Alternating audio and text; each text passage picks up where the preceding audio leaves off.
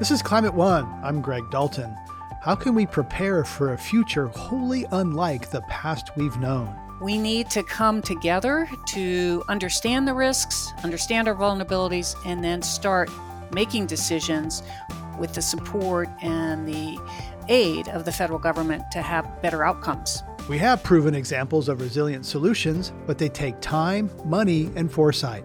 Our country, uh, when put to task, can build a system that can reduce risk. We can't protect people from climate change, but we can reduce the risk. Despite increasingly severe storms and sunny day flooding, the mayor of Miami says continued waterfront development isn't crazy. I think there are some that, for whatever reason, feel that Miami will not exist in 10 years or in 20 years or in 100 years.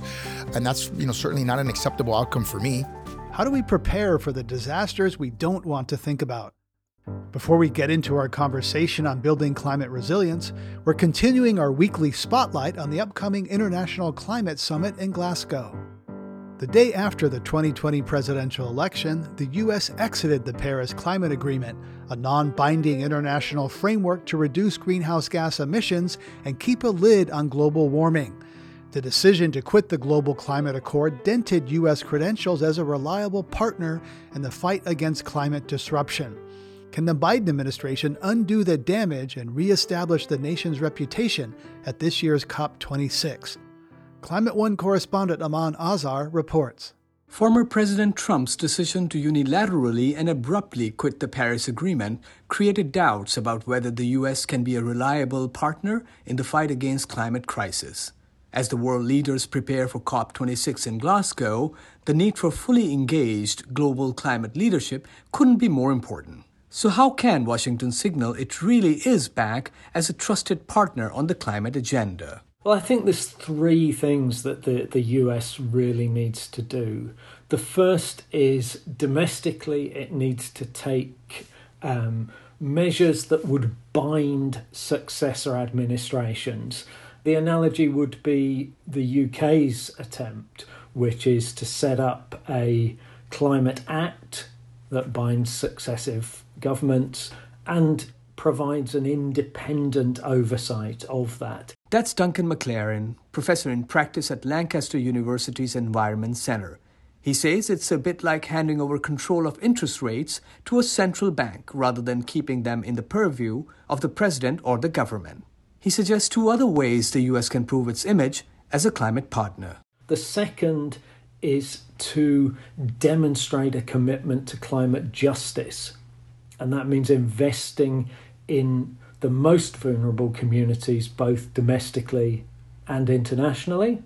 And the third thing the US government needs to do is very explicitly reject the, the false solutions that are out there.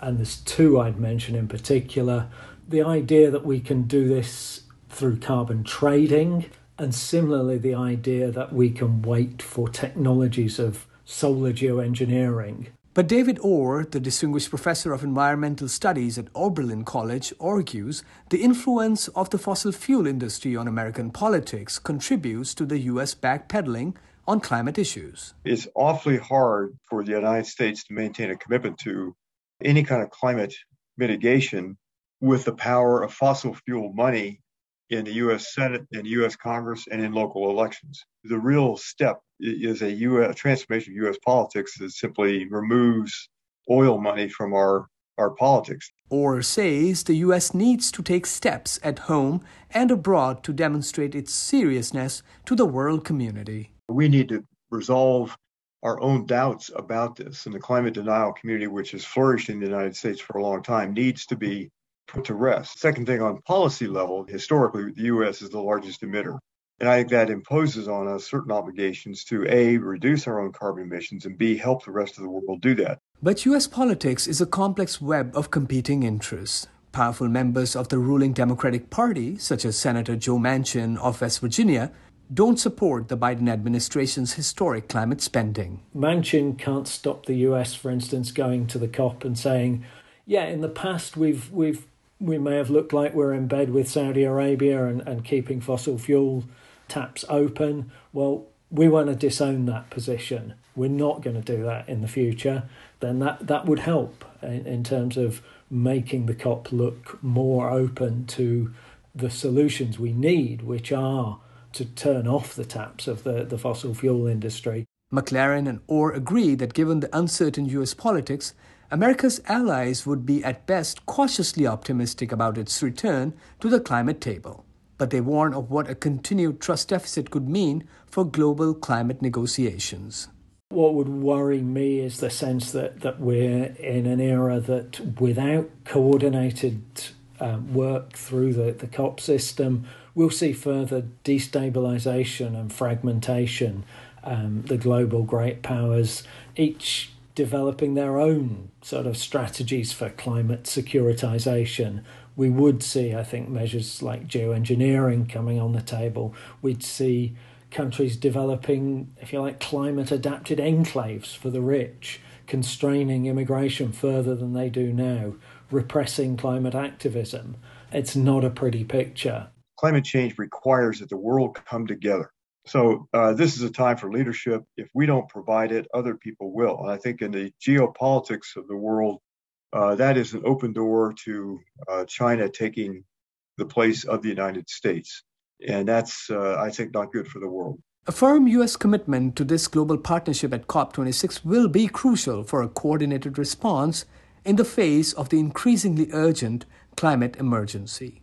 For Climate One in Washington, D.C., this is Aman Azhar.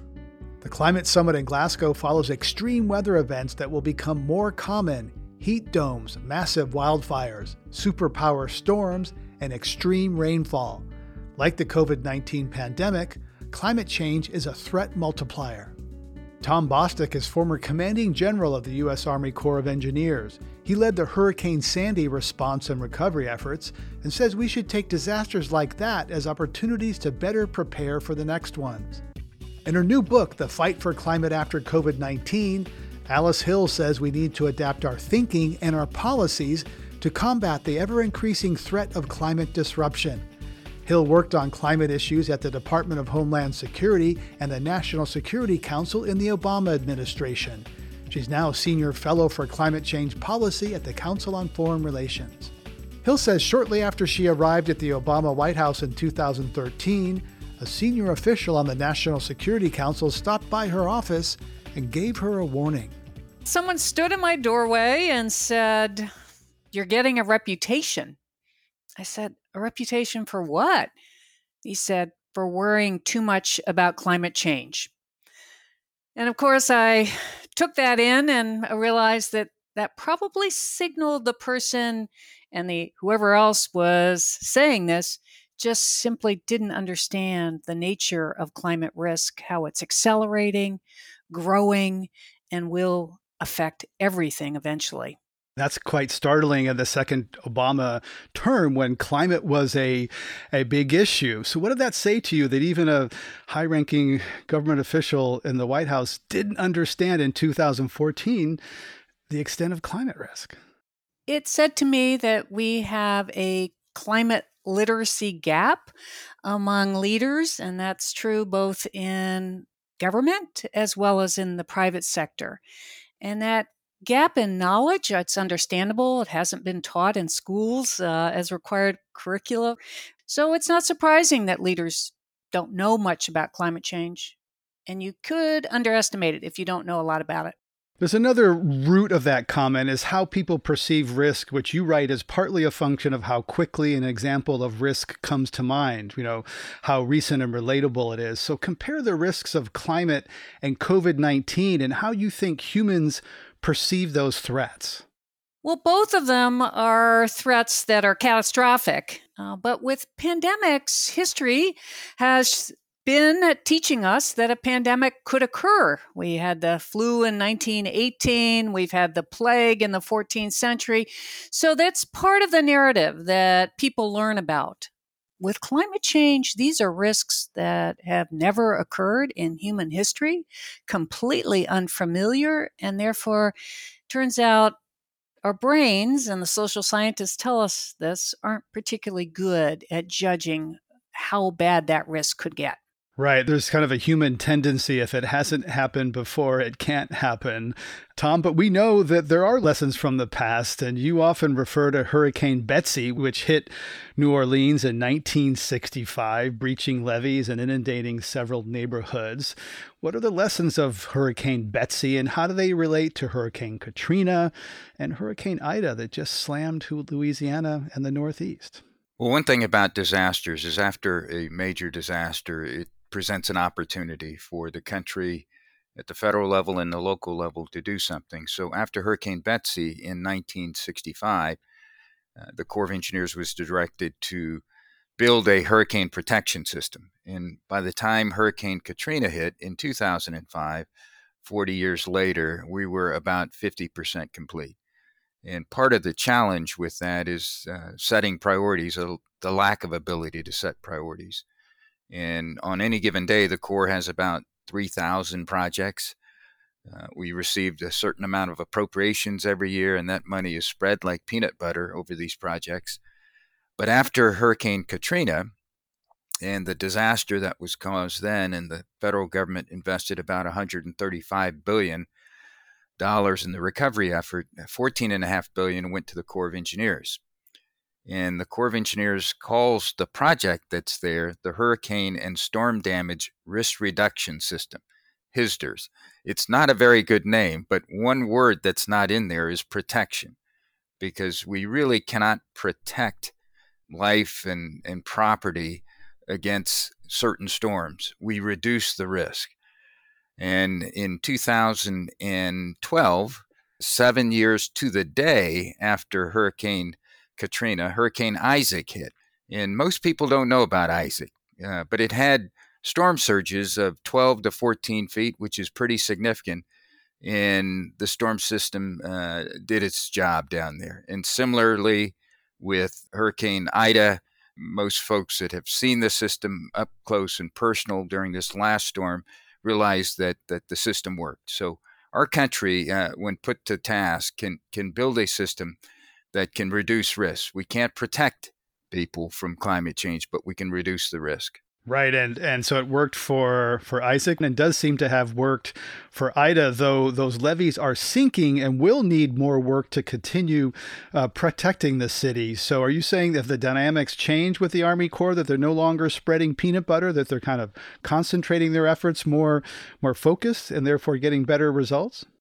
Well, I think uh, we've received a significant amount of money from the Congress, and, and, that money combined with the local level is helping us to put an adequate uh, amount of funds in that area. But but with sediment uh, sediment issues with um, the the sea level rise and and and the storm surges, we're going to continue to see a need for that part of the country to consider what options they have 10, 20, 50 years into the future. Right, we're, we're buying time with uh, big price tags. Alice, the recent IPCC report warned of compound events, one disaster on top of another wildfires and power outages, a hurricane and a pandemic. The convergence of big disasters are stretching FEMA to the breaking point. So, how can communities build resilience to come back after a double or triple whammy like we're seeing right now? Well, there are a number of ways. Uh, first of all, they need to plan and they need to account for the future risk of climate change. But also, we need to focus on our emergency management. It's a different game now. With the pandemic, we saw all 50 states and six territories hit at once. FEMA never contemplated having to respond in that way before, but now we know a drought uh, may cause or contribute to a wildfire, and then following the wildfire, there might be a mudslide. So, all of that causes greater damage to communities than we're familiar with, and we need greater surge capacity. That is a faster response that can cover more territory all at once to help communities withstand the impacts and then recover from them. So it could be having more capability for fighting wildfires, more planes available. It could be having a resilience corps, as Paris has created, of citizens who could go out and help post disaster, make sure that recovery goes as smoothly as possible. It also means strengthening our supply chains. As we have learned during the pandemic, we can't assume that these really thin supply chains that are like a net across the globe are going to hold during multiple catastrophes. General Bostick, you've talked about how the, the Army Corps has learned some lessons um, uh, from recent, you know, Katrina, et cetera. After Katrina, the head of the Army Corps, Chief uh, Carl Strock, retired because the system designed to protect New Orleans actually worsened the damage there. Um, as Alice Hill talks about all these multiple and compounding disasters that are happening on broader scale than people imagined before, what does that mean for for how the Army Corps thinks about his work? And you might describe, you know, a little bit of explainer for people aren't exactly familiar with the Army Corps does, other than maybe dredging ports and other things? The Army Corps of Engineers is has been around since before the country was even formed. The Corps of Engineers has been eminently involved uh, in the growth of our, our nation. But the Corps has two parts. It's got a civil part and it's got the military part. And the military part of the Corps of Engineers uh, works on military installations they deploy to Iraq and Afghanistan. One thing I wanted to talk about, uh, in addition to what Alice discussed on, on resilience, I think of one of the best lessons of resilience we learned uh, again back after the flood of 1927.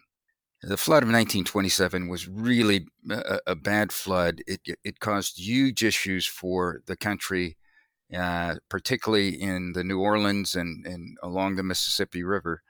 And the Corps of Engineers was directed once again by Congress to build the Mississippi Rivers and Tributary System. And it's a system of, of locks and devi, levees uh, throughout the Mississippi that will help control the river um, and control flooding. But risk is all about fighting against uh, some sort of impact. Resilience is accepting the fact that you're going to have to give way, you're going to have to fail somewhere in the system, but bounce back and bounce back even stronger. So, so what happened in in 2011? A huge uh, amount of water came down the Mississippi, and if anybody remembers that flood in 2011, they remember a two-star general blowing up the levee just south of St. Louis. We don't call it blowing up the levee in the Corps of Engineers. We say we operated the floodway.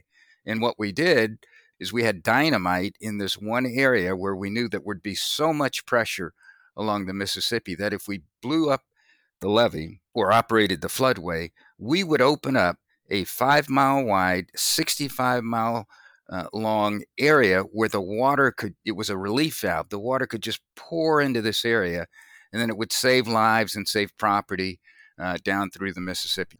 Well, and some people hearing that story, uh, Tom Bostick, might say, well, that's returning nature to the way it was and the way it should be. That there's been kind of this, uh, you know, trying to channel rivers and, and this kind of arrogance of trying to control nature through steel and concrete, which gets to the point of um, thinking about the Army Corps has often thought about structures on heavy, on steel and concrete. What other ways can use nature to uh, build resilience and that might displace concrete in other ways we've been approaching nature in the last few decades. You know, the Corps never raises its hand and says, I want to do this mission. I, have got a great idea. Let me go build this dam or build this levee. What we do is what the American people want. And an interesting story I think about is when I was a young major, I was the aide to the chief of engineers. And we flew down to a project that was called Kissimmee, the Kissimmee River Project, where the local residents in the state wanted to turn this river into basically a culvert that would move the water faster and, and they'd have control of it for irrigation and other purposes. We thought and explained that that would kill the environment that would depend on that, the, that river. Years later, I'm the chief of engineers. And I go back down to the Kissimmee River and they're beating up on the Corps of Engineers for building this culvert and they want us to change it back. So that's what we did. And what had happened in those years since I was a major to becoming the chief engineers, society, or the people of America, became more environmentally conscious. They started to uh, really appreciate what the natural environment and the benefits of the natural environment gave to them. So the Corps spends a lot of time thinking about uh, living shorelines and, and ecosystem restoration. And what are the kind of things that we can do in concert with the other priorities that we have in the Corps, which are flood risk management and, and navigation. You're listening to a Climate One conversation about preparing for future climate disasters. Coming up, the crucial importance of planning and preparing for future crises. Part of the challenge is that we're often very short term focused, and climate change happens over time. The challenge is by the time it hits you, there's almost not much left that you can do. That's up next when Climate One continues. Hey, before we get back to the show, we want to tell you about another podcast that we're listening to that we think you'll enjoy. It's called Political Climate from Latitude Media and Boundary Stone Partners, and it features an insider's view on climate policy and politics. As you know, clean energy and climate tech are inherently policy driven enterprises, and anyone working in policy or advocacy has the potential to shape our energy future in a meaningful way. That's what political climate is all about. I've listened to it for a while and I'm excited it's back. Every other week, co hosts Julia Pyper, Emily Domenech, and Brandon Hurlbut cover the nuances of government funding, regulations, backroom negotiations, and of course, the election. Political Climate is a show for people who want authentic conversations and strong opinions on significant climate issues from voices across the political spectrum. You can listen at latitudemedia.com or anywhere you get your podcasts. This is Climate One, and we're talking with Tom Bostick, former commanding general of the U.S. Army Corps of Engineers, and Alice Hill, who worked on climate change issues at the Department of Homeland Security and the National Security Council in the Obama administration. Hill advocates for a nationally coordinated government approach to adaptation to climate change. But as we've seen with the COVID pandemic, fractured politics can make a mess of these things. I asked her how we can overcome that we are fractured, and that makes it difficult uh, when some are not convinced about the severity of climate change. But despite that division in our politics, the one thing that we can do is start planning. And what needs to happen now is the federal agencies must begin to focus on what does climate risk mean for their particular mission set be it at the department of homeland security which is responsible for our borders and with coast guard our waterways or the army corps of engineers and their responsibilities that you've heard about or hud in its responsibilities for helping uh, provide housing all of these agencies need to come together uh, and they need a framework that will allow them to have not only a whole of government approach to this growing risk, but also a whole of society. We need to come together to understand the risks, understand our vulnerabilities, and then start making decisions with the support and the uh, aid of the federal government to have better outcomes, more resilience, as Thomas said. General Bostick, you've said that the Army Corps spreads money like peanut butter thinly across the whole country. Uh, there used to be federal earmarks, which were, you know, some called it pork funding that would individual members of Congress can bring home to their constituents. That was eliminated some years ago. Uh, it's gradually making a comeback. Do you think that would help uh, set priorities for uh, national priorities, which you said the Army Corps doesn't do? Well, the Corps has has a hand in setting priorities. Uh, they must work with the, the federal government, which does the authorization and the appropriations, and then also with the states, who cost share a lot of these projects. But I think the priorities is is a very important part of this equation. But but going back to what Alice was speaking about, we have to come together as a nation, and it's got to be the public sector and the private sector all working together in a systematic way to address the challenges that we face. I don't like disasters, but I've been around for a number of them. And one of the things I, I do like is how the nation comes together after them. I saw what we did after Katrina and then uh, Superstorm Sandy. And, and, and climate change is an international, systematic uh, challenge that we have to take on as an entire system. Tom, you say that no one wants to talk about retreat or what's often called managed retreat. Uh, what is that, and why don't people want to talk about it? Part of the challenge, I think, and is that we're often very short term focused, and climate change happens over time. the challenge is by the time it hits you, there's almost not much left that you can do.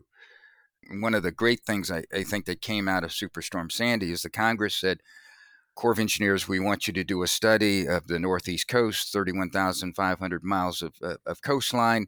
We want you to look out 50 to 100 years and, and do an analysis and, and, and come back and, and let America know what we should be doing. So we brought some of the best minds and organizations together, uh, provided this report. The budget was for about $20 million, provided it after a year on time and within budget. And part of it came back to we needed resilient communities, and and and we looked at things like like uh, barrier islands, and in 20 to 25 years from now, some of these barrier islands are going to be underwater. So the question is, if you have a home there, uh, you don't see that. You're not feeling 20 to 25 years, but your children will. And the kind of decisions that have to be made include retreat in, in my mind. But but it's a hard thing to do, and I can appreciate how hard it is because it's the livelihood, it's the history, it's it's everything to people. If if you tell them they have to leave a certain coastline, community, or barrier island. Alice, how do you think about that? There's some very difficult decisions to be made about which communities are protected. There's a bias toward protecting high property values, which which means lower income neighborhoods with less property value are less likely to get public resources. How do you think about managed retreat as uh, climate hits harder and harder along water lines? Look, this is going to be a really tough challenge uh, for everyone, and we have to put ourselves in the shoes of those who might have to move away from risk. It could be in a wildfire zone, or it could be a coastal zone, a riverine, a river along a river's edge.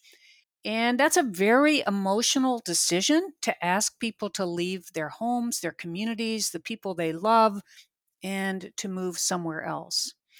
It's a conversation, however, that the federal government has an important role to play because it, that retreat or movement could happen very suddenly, as it happened with a wildfire in California. Uh, after Paradise burned, 20,000 people moved into the town of Chico overnight, a town with about 100,000 people and population. So imagine the kindergartens are all, all of a sudden filled. Affordable housing, which was already unaffordable, becomes even more unaffordable. The streets are clogged. So we need to plan which communities will be the receiving communities. More people are moving into areas that are at flood risk and fire risk than other areas. So, can the federal government give incentives to help people understand that investment, your primary investment, your home, may not be so wise as Thomas said in 20 years? But Alice Hill, you've been talking there all about policy and government. What's the role of markets? I'm amazed that banks are still writing mortgages on uh, waterfront uh, condominiums in certain places. I wonder, you know, what the banks are thinking. If they're writing 15, 30 year mortgages, somebody's going to get left financially holding the bag. So where are the financial incentives? This isn't just a government responsibility to, to give people signals about where it's risky to live and where they, they might move. Well, I think it's uh, Sir Nicholas Stern who said that climate change is the biggest market failure ever. Uh, and uh, certainly we are seeing some market failures. We can look at two risks flood or fire. Uh, and let's start with fire in California. California has seen a retreat um, by private insurers. They do not want to insure in those areas.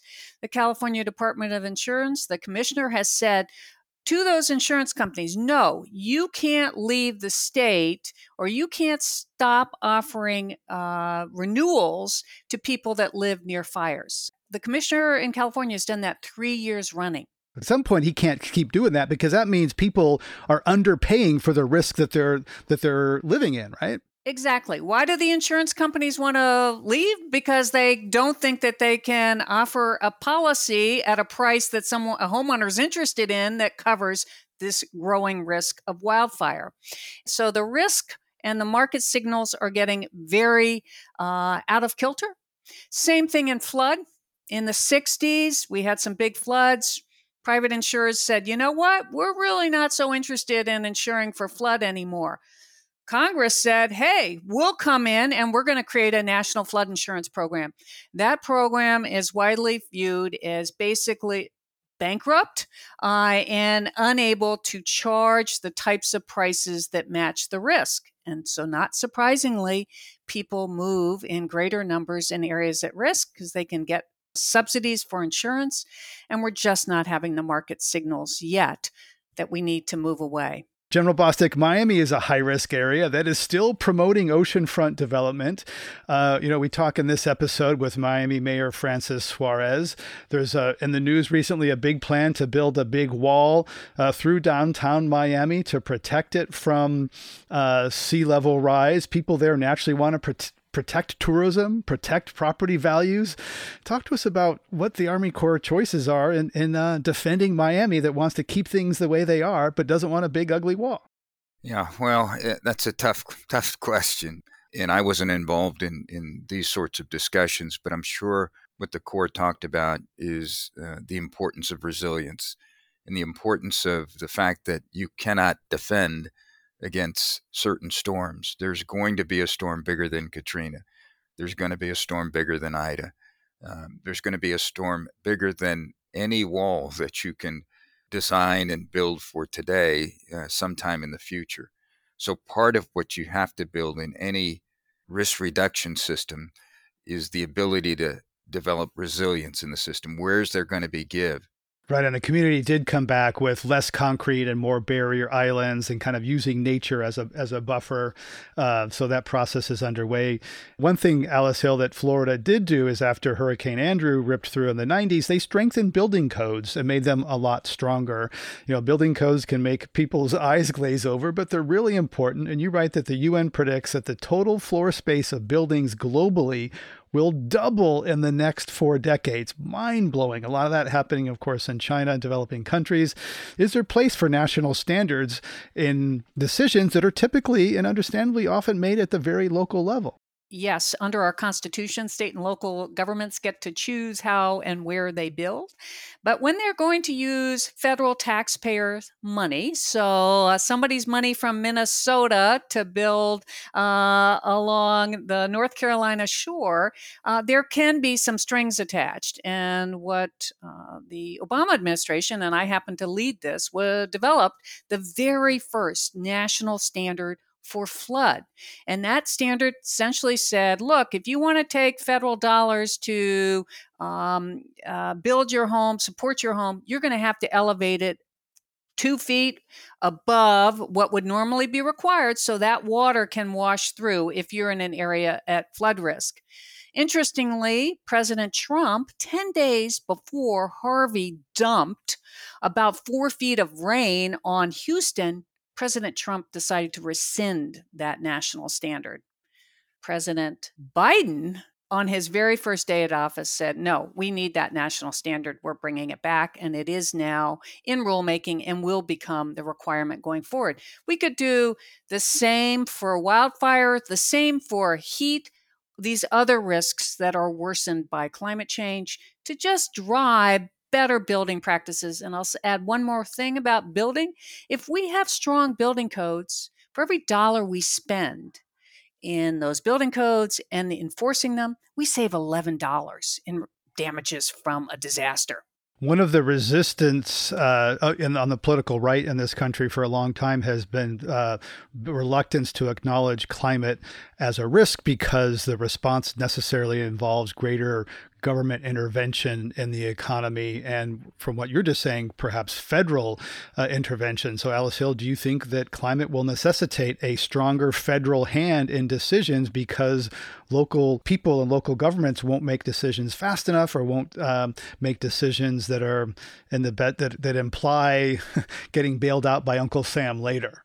There are two things that I would recommend. Uh, the first is that if federal money is used, we should for sure uh, make sure that that money is spent resiliently. And the second thing that I would add is that we also need to address the market failure here. And that would mean more regulation to require companies to disclose their risk and make public what they are doing to address those risks. And I'm it's not just the risk that we're going to move to clean energy, it's also the risk that they could get hit by a wildfire or a flood or something else. And those two pieces of regulation could have a dramatic effect on our resilience as a nation. General Bostick, after Hurricane Sandy, you worked closely with New Jersey Governor Chris Christie, New York Governor Andrew Cuomo, and New York Mayor Michael Bloomberg. What was learned between Sandy and Ida, and what are some of the lessons that came out of that? And have did it bear fruit? Did it help New York, uh, which was hit pretty hard by New York and New Jersey, that were hit pretty hard by Ida? First, I want to back up. I remember going into the Situation Room May of 2012, and President Obama looked at all of the uh, FEMA and me and, and, and Department of Energy he says, I'm really concerned about a storm hitting the Northeast coast, and I want you all to get prepared. I, I don't want the electricity knocked out and flooding in New York City. And and then in October, hurricane hit, and and I thought, wow, how, how did he know that was going to happen? And he probably didn't, but he he did know that we were at great risk. Um, but one of the great lessons for me, and I've learned this over and over, um, is is the leadership matters and and what President Obama did was he was there in FEMA. Uh, he was on video teleconferences talking to the governors and to the mayors. He, he, he was on the ground with Governor Christie and Governor Cuomo and, and Mayor Bloomberg. And so, so part of this is leadership and, and making sure the leader is taking charge and bringing the interagency. But then that leadership works all the way down to the local level from the state to the mayors, and it's integrated uh, at every level with all the agencies in the department. When I think about resilience, I think of four stages plan uh, for disruption, absorb that disruption, bend but don't break, uh, recover, and then adapt. And when you adapt, you, you adapt even stronger because of those lessons learned. So, one of the planning factors is, as Obama said in that, uh, that, that meeting in May, uh, stock up on generators, stock up on pumps that you need, uh, hydraulics. Uh, do the kind of planning that's necessary. You're not going to plan for everything, but do those types of works. And then when you res- respond, um, respond quickly. I, I remember him saying, I don't want you to wait for the governor to ask for something. You think about what he or she needs and you move out with those resources. And when they ask, you can quickly turn and, and execute. So that's that's what we did. Where we have challenges, I think, is on this this adapt.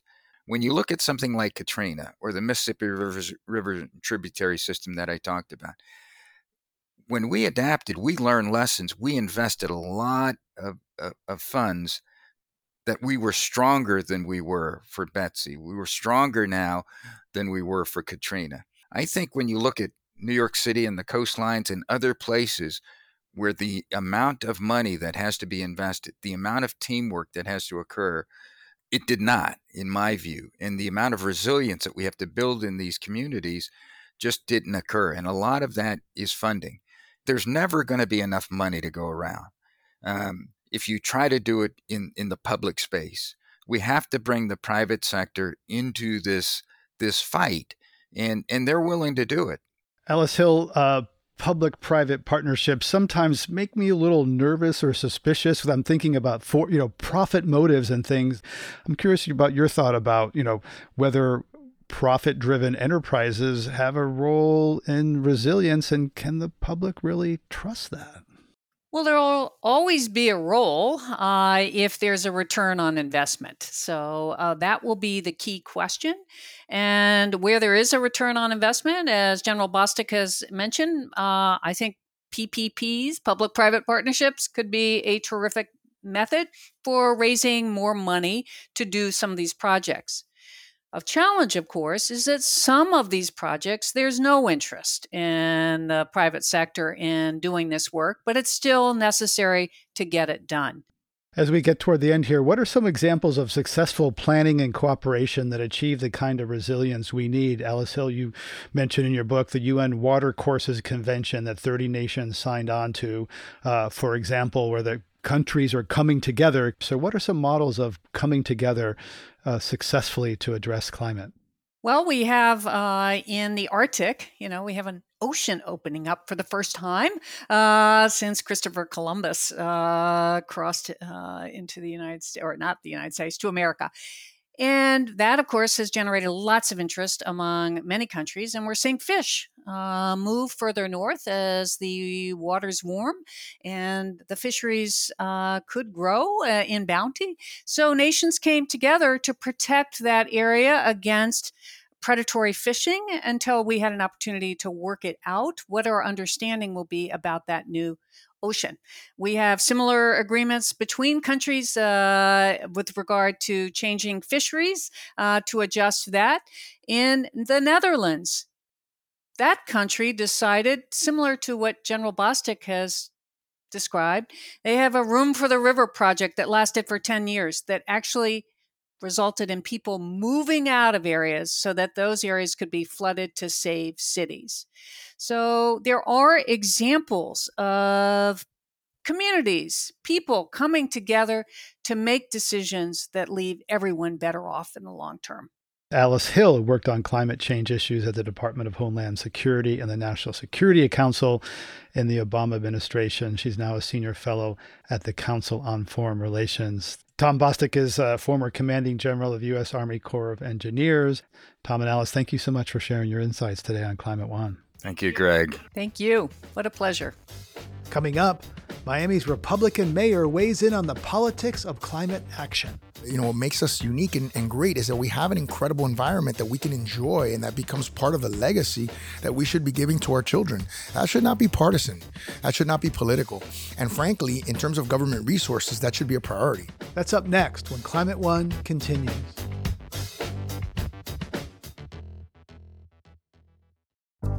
In 2019, citing the Paris Climate Agreement, the city of Miami declared a climate emergency and urged the state of Florida and the United States to do the same. Mayor Francis Suarez says that emergency continues to be taken seriously today. We not only declared a climate emergency, but we then followed that up on Earth Day uh, by um, joining C40, uh, and pledging carbon neutrality. Uh, this last Earth Day, we actually unveiled our car- carbon neutrality pledge. Uh, so we are taking affirmative uh, steps uh, to create uh, carbon neutrality, in addition to um, a $200 million, $200 million resiliency plan and an adaptation plan. And I think the other thing that we want to do and have a conversation about is something that doesn't get talked about very much, which is reversal.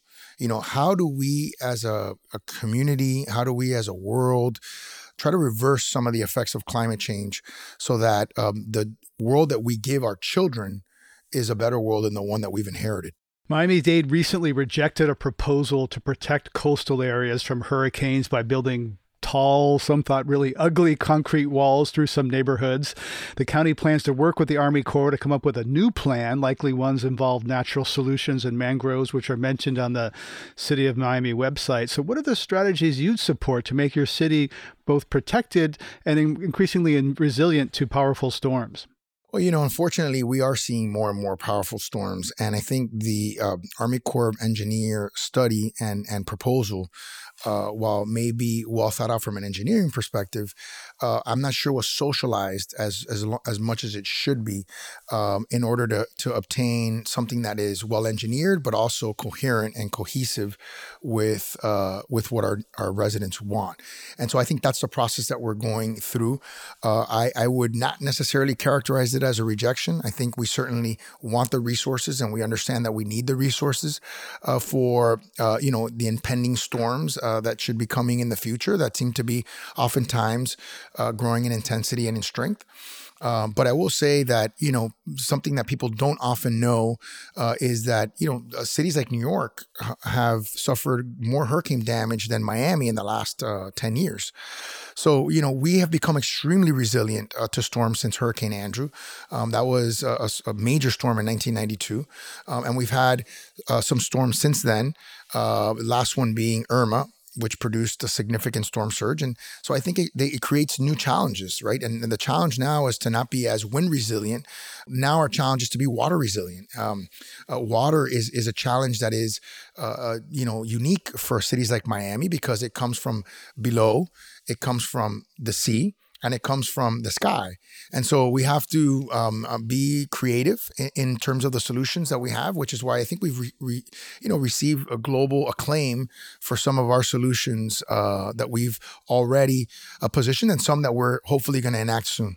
I was in Miami in 2019 on my way to Cuba and marveled at how much waterfront property development is happening. I think one area was like Miami's tallest uh, skyscraper right there, surrounded by water on about three sides. So help me understand how more property development in a city, which you just described, water coming from above and below and everywhere.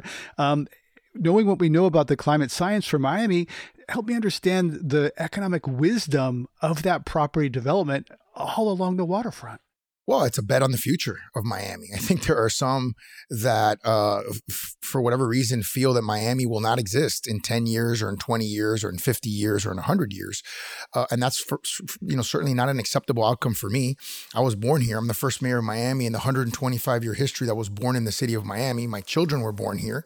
And I intend uh, to create the kind of city that my children's grandchildren uh, can live in. So it, it's, it's, a, it's, it's an existential issue. It's not one that we're putting our head in the sand and denying, but it is one that we feel confident that we're dedicating significant resources to more than probably any other city in the planet. Uh, and we're doing it in a, in a thoughtful, a proactive way so that Miami can be here forever. That is our motto. That is our, our um, that is our brand.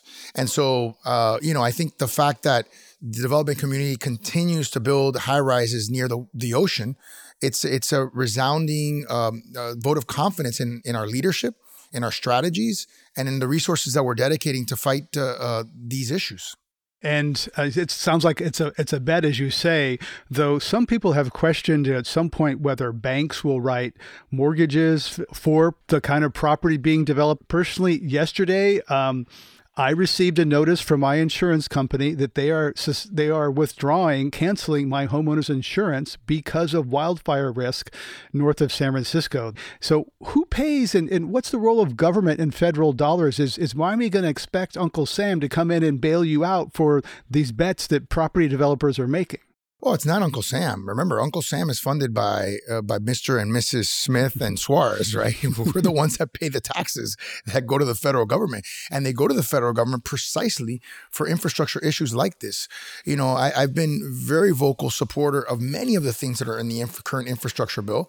Um, we also had a a voter approved tax in the city of Miami. How often do you hear that uh, in any uh, part of the country where voters actually voted to increase their taxes actually in, in this particular case not to not to phase out a tax that already existed so that we could dedicate hundreds of millions of dollars to this issue. So voters in miami are very conscientious of it. Ironically the vote happened a few months right after Hurricane Irma came. So it was very sort of providential in a way that the that an impending threat came right before an election. Uh, and and yes, I do think the federal government and the state government should uh, do their part, should match what local governments are doing. Um, and frankly, we've gotten a, lot of state support. Our stormwater master plan, which takes into account sea level rise, it was also unveiled this year uh, by my administration, was in, un, unveiled with st- significant state dollars that helped us pay for that plan. So we are planning for the future. We're dedicating resources. We're not putting our head in the sand, uh, and and it's it's imperative that we do that and that we do whatever it takes because I would want nothing more than to prove all those people wrong. Frankly. And Miami's climate plans mention that climate impacts fall disproportionately on vulnerable people. Yet climate gentrification is a challenge in Miami as property developers move into neighborhoods at higher elevations. Uh, I walked around Little Haiti a couple years ago with activist Valencia Gunder. Liberty Square threatens to displace people from a housing project. What are you doing to protect vulnerable communities from climate gentrification in Miami? Well, I think first you have to take a step back and understand that gentrification is a real issue in urban America, right? It's it's a real issue that's divorced from whether it's climate gentrification or technology gentrification. You know, before we had this technology movement, or before uh, you know the climate gentrification issue really was um, sort of looked at and thought of as a real phenomenon, we had gentrification. Um, and and in the case of climate gentrification, I think we're the only city probably in the world, certainly in America, that has actually set up a fund uh, to try to prevent people from being gentrified because of climate change and the impacts on their homes. So we set up a fund where people could get grants from the city of Miami to upgrade their homes in a resilient fashion, roofs, impact windows, and it's a grant. So it's it's forgivable so long as you don't sell your home.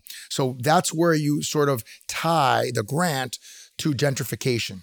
Um, and, and we want people to have the option and the ability to stay in their homes to maintain the rich diversity of our traditional neighborhoods. We obviously can't force them to do that.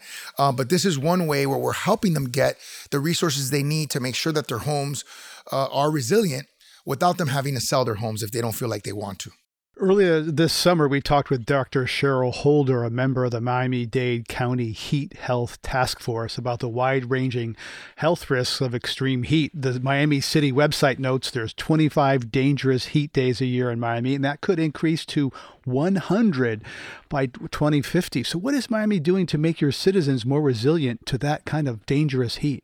First, thing that we're doing is we are um, actually in our budget, and it's something that came uh, out of a lot of conversations in our monthly Mayor's Resiliency Forum with activists in our community. We're increasing the budget for our resiliency uh, department. Um, we're actually adding positions uh, and growing that budget and, and making it a greater and greater priority in terms of the different uh, variations of not just heat, but for example, the health of our bay, uh, which is something we've been we've been struggling with, uh, and it is an impact of the heat as well because we know as the tr- temperatures rise in the bay, um, the, it deoxygenates the water. Uh, so we've had fish kills. Uh, we've had issues with our sea uh, seagrass uh, that uh, you know is, diminished significantly over a period of of, of decades. and these are challenges that we have to get come together as a community. And we're also seeing um, some a lot of runoff from construction sites into the bay. Um, and so those are issues that we really need to focus on and tackle, which is why we're dedicating more resources and collaborating with Miami-Dade County as we have with the uh, with our resiliency plan, uh, you know, which which we developed together as a community with the county and Miami Beach. Florida has struggled to contain their coronavirus since the pandemic began. What has been the what has the COVID pandemic revealed about how prepared Miami is for increased disruption of life, you know, systems? We have two crises here, COVID and climate. So what is that how are you dealing with that? I think a big part, uh, sort of the new buzzword, of course, uh, in our world is resiliency, and I think that's an important buzzword, right? Because it, it, talks about how do how do cities, how do people deal with shocks? How do they deal with stresses? How do they deal with disruption? Uh, and I think uh, many cities will thrive or suffer based on how they answer those questions. So, as as a city, we're trying to create a more diverse economy. Uh, we certainly are, as I said, making investments in, in uh, our resiliency from a physical perspective. Um, and we're trying to create uh, healthier ecosystems uh, economically uh, to make sure that everyone in Miami has an opportunity to be successful. Uh, and I think that's what's going to create the kind of city that can be used as a national model. Tech executives and property developers were big contributors to your reelection effort this year, and observers say you have a political future beyond Miami. You may lead later this year the U.S. Conference of Mayors. As a Republican who's acting on climate, how do you see the politics of climate in Florida and beyond? Well, I think they have to be depoliticized, right? Uh, the, climate should not be a political issue. It should not be a partisan issue. It should be a, a solutions driven issue. And I often say that the environment um, is not antithetical to the economy. The economy is the environment. Uh, in in Florida and in Miami, uh, our our economy is inextricably linked to our environment.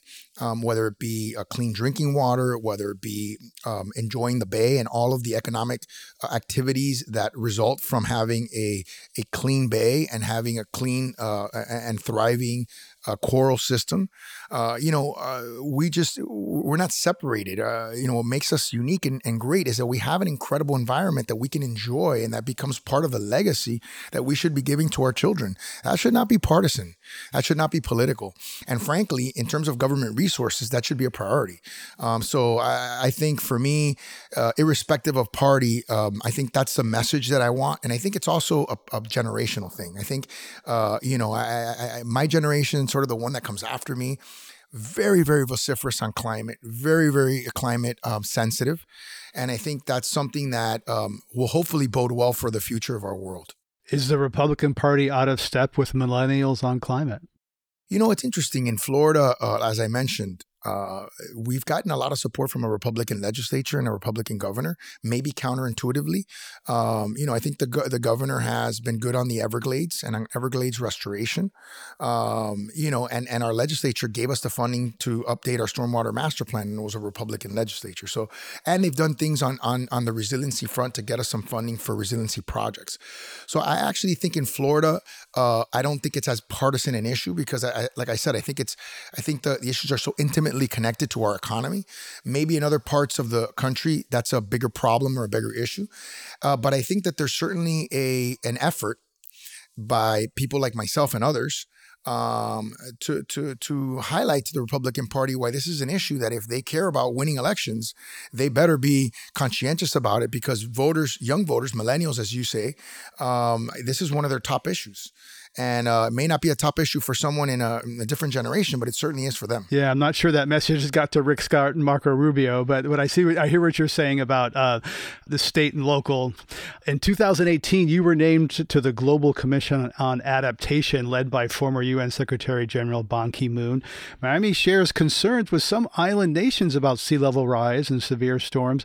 So does that give you insight or empathy to those countries as we go into uh, the Glasgow Climate Summit, where those countries are asking for more of a voice on a problem that they didn't really create, but they're most at risk to, uh, to be harmed from. There, there's no doubt. And I, I, think it's interesting in terms of my career. Um, I've had an opportunity to be the president of the um, Miami Dade League of Cities, which is a conglomeration of large and small cities, of diverse cities.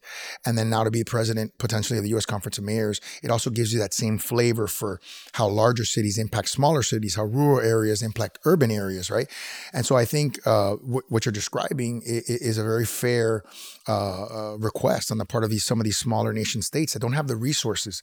Just like some smaller cities don't have the resources to have a resiliency officer, we have to step up as a bigger city, and we have to provide some of that long term planning, some of the resources, uh, you know, some of the vision uh, and the execution mechanisms that they may be able to piggyback off of, but don't have the resources themselves to create.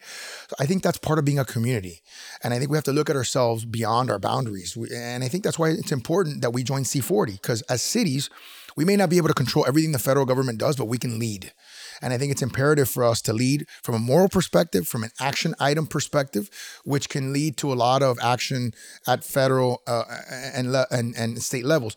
But I will say it's been a wonderful uh, experience to be on the global, uh, which was a commission. Now it's a council, and I, I, remain on the council. I'm the only U.S. mayor on the council, so it's been a, an incredible experience to be with the Secretary General, to be with the former or with the current um, president of the of the of the World Bank or the IMF, uh, Kristalina Georgieva, and so many other uh, uh, high-ranking uh, government officials throughout the world that are concerned with climate change, adaptation, and food shortages, and, and some of the other potential conflicts that can arise as a result of, of, of increasing temperatures and, uh, and inc- increasing carbon in our atmosphere. Well, Francis Suarez, Mayor of Miami, uh, I look forward to speaking to you again in your role, potential role as head of the U.S. Conference of Mayors.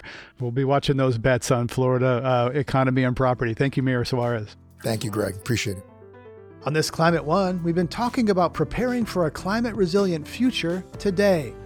Climate One's empowering conversations connect all aspects of the climate emergency. To hear more, subscribe to our podcast on Apple, Spotify, or wherever you get your pods.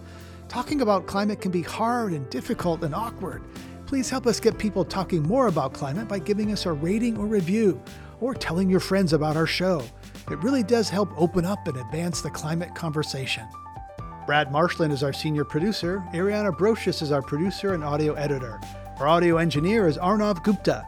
Our team also includes Steve Fox, Kelly Pennington, and Tyler Reed. Gloria Duffy is CEO of the Commonwealth Club of California, the nonprofit and nonpartisan forum where our program originates. I'm Greg Dalton.